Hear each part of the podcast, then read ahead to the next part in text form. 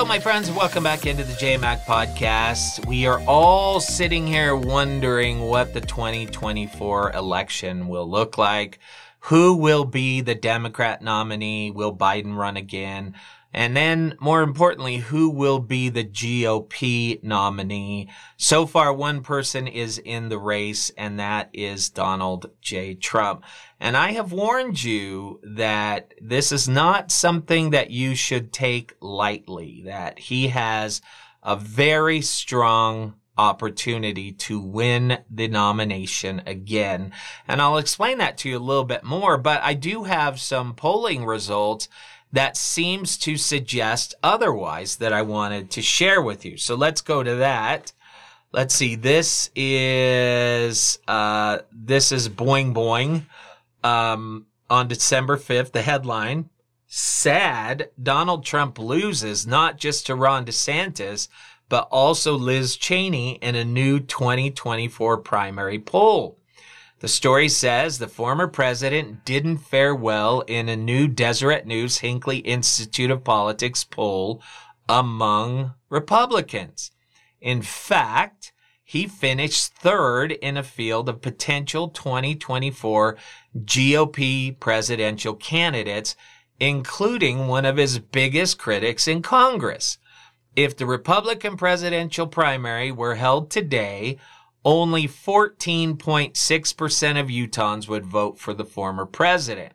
Florida Governor Ron DeSantis topped the list at 24.2%, followed by Wyoming Representative Liz Cheney, who lost her reelection bid to, to a Trump endorsed candidate at 16.4%. Former Vice President Mike Pence and Texas Senator Cruz both had 6% while former UN ambassador Nikki Haley came in at 3.7%. So according to this polling, uh, Donald Trump is in third place. And I'm just going to say it uh, right up front. I don't believe it. I don't believe it. I don't believe it for a single second. And by the way, if you're still seeing me flickering here, I'm still trying to figure out the green screen. I had it fine. I had it all worked out and I'm still flickering. So I, I don't know what's going on, but I don't, I don't believe for a single second that, um, Trump is not ahead. And, and the reason I don't believe that is because we just got through the midterm primaries and everybody that Trump endorsed, uh, won their primary. I think that the individual parties in these states I think they still swing very far to the right. I think that what they should have done is interview delegates and uh, party leadership and see if they're willing to support Trump. I think he has a very strong chance of winning the nomination, and that should concern all of us. I would be just over the moon excited if Liz Cheney could win the nomination. I think if Liz Cheney wins the nomination, I think she becomes the next president of the United States. She would be so hard to beat in a general election, but she's got to get through a far right primary process. And speaking from experience, that ain't easy. In fact, it's next to impossible. And I don't think Trump has lost much momentum in the Republican primary system. It's funny to me that uh, Ron DeSantis is being looked at as above Liz Cheney. Ron DeSantis, if, if there was no Donald Trump, if you just took him out of the picture, to me, Ron DeSantis is an, is an extreme. Uh, his policies, his practices, I I would look at them and say this guy is out there. He is far out there. And I would not want him to be a presidential candidate. But because Trump is so far uh, further to the right, I'm like, you know, maybe DeSantis wouldn't be that bad. And that's crazy because of some of the things that DeSantis has done. I mean, it's crazy. Um, the idea of Liz Cheney at, at the top of the ticket, oh my goodness. Could you imagine? I would love, love, love to see that. And if you're not sure why, I'll, explain it to you because I think I think that elections should be about character and integrity. We have, we have, uh, acquired a convoluted mentality or philosophy when it comes to how we choose our elected officials. I'm not sure how long it's been going on. I'm not sure when it started, but we came to this belief that the way you choose a representative is you choose somebody who only believes exactly what you believe. And if they don't believe exactly what you believe and they won't do exactly what you do, then you won't vote for them. But my friends, that's not representative government. That, that, that's democracy. If you want your elected official to vote exactly the way you want them to vote, then why do you have a representative? Just put an app on everybody's phone and for every question that comes up, just hit yes or no. And then that's pure democracy. That's what you're asking for when you're seeking a representative who will vote 100% the way that you want them to vote. I remember I was at a forward party uh, meeting rally and I was I I gave my my presentation and afterwards this man stood up and and he wanted us there were three candidates there, maybe four, and he went down the line and he said yes or no, term limits, yes or no. And the first person said yes. And then the next person, term limits, yes or no. And that candidate said yes. And then it came to me, term limits, yes or no. And I said, I'm not going to answer a yes or no question. It's much too complicated for that. There's way too much going on. And he goes, well, then I'm not going to vote for you. And then he goes to the next person, term limits, yes or no.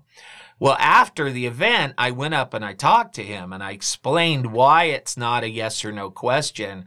And I explained my thoughts about term limits and I flipped him, changed his mind.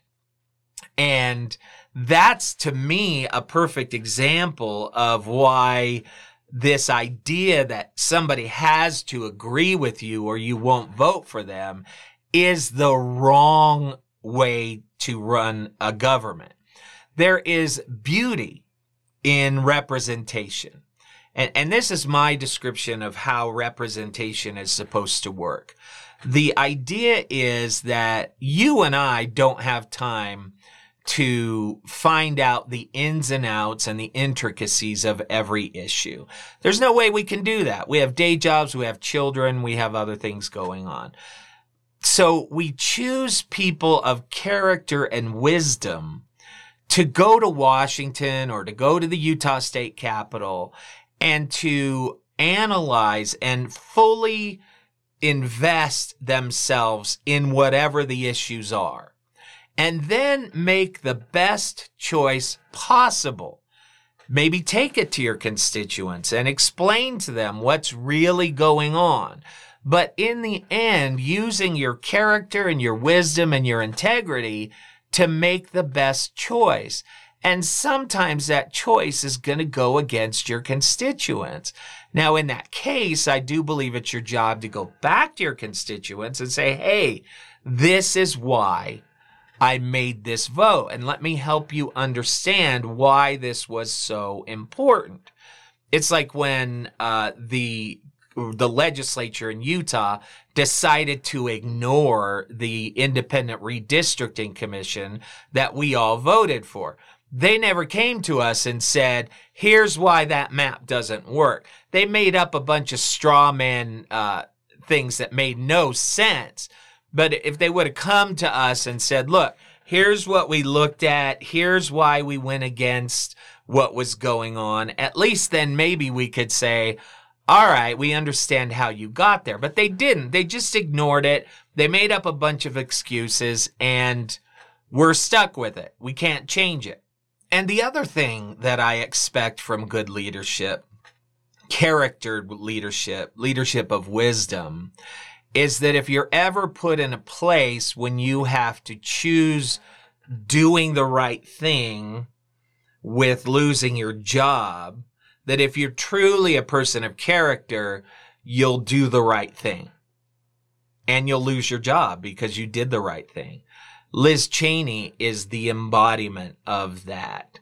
She saw the wrong that was happening with President Trump and she decided that she would lose her job fighting for what is right. And that's exactly what's happened.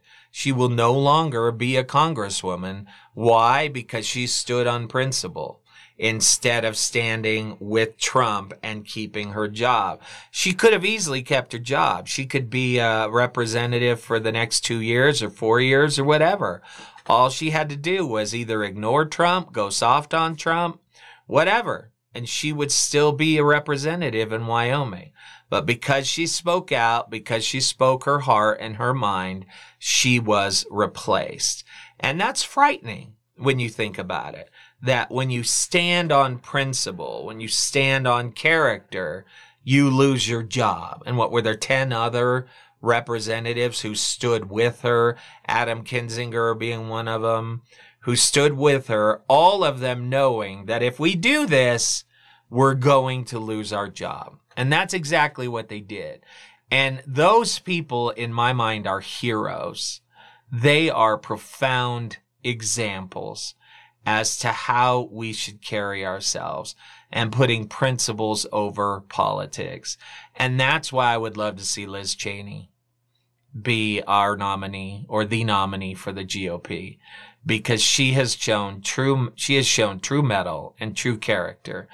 And I'm looking down at this list also. Uh, they asked about Mike Pence. No, I can't support Mike Pence. Uh, he did ultimately make the right choice, but he carried Donald Trump's water for four years. And there were many, many times when he stood up for Trump and there was no reason to stand up for Trump. I'm very grateful for Mike Pence and his choice in the face of so much pressure to certify that election. I will always be grateful for, to him. And that is an important moment in history that should be remembered. But that is not enough of a reason to vote for him for president. Uh, Ted Cruz, sorry, uh, Ted Cruz goes where the wind takes him. And I just am looking for character and integrity. Uh, Ted Cruz, in my opinion, should have gone after Trump from day one. Trump went after his family. He made it incredibly personal. And Ted Cruz, to keep his job, has uh, stayed away from criticism of Trump. I can't support that.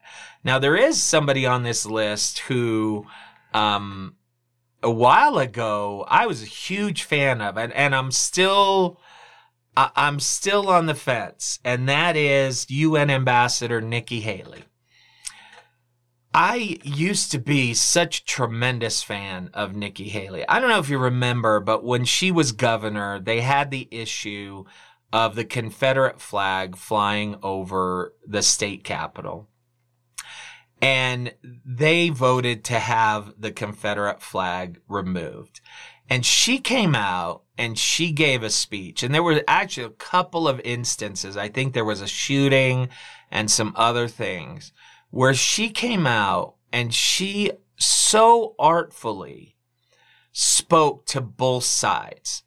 And she did so such in such a way that she showed respect and understanding to both sides.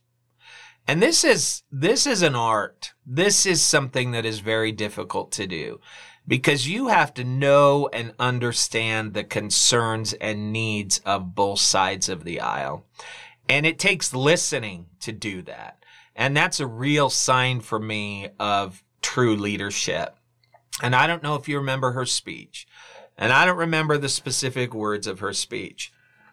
But when it was all said and done, I remember just saying, wow, wow, that was amazing. She managed to take a highly controversial issue, diffuse it, make both sides heard, and uh, appear as a leader and as a uniter. And I just thought to myself, I want this woman to be president. And I had felt that way for a long time. And then she accepted uh, the UN ambassadorship for President Trump. And I thought, okay, I can understand her accepting that. Um, but then she started trying to excuse some of the things that Trump was doing. And my faith in her started to, it started to decline. Now she got out, she got away from Trump. And I still think that she can be that woman, that governor that she was. I would love to see her make a run for the presidency as well. So, in fact, my two favorite candidates for the GOP right now, um, and I think they probably both have the least opportunity to win the nomination, is Liz Cheney and Nikki Haley.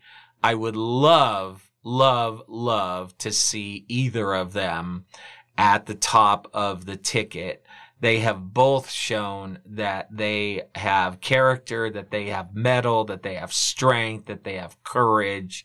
Um, but let me know on the GOP side who you think should uh, run for president. I'd love to see it. And once again, I'll tell you, I, I think that still the person who has the strongest uh, capability of winning the nomination is Donald J. Trump.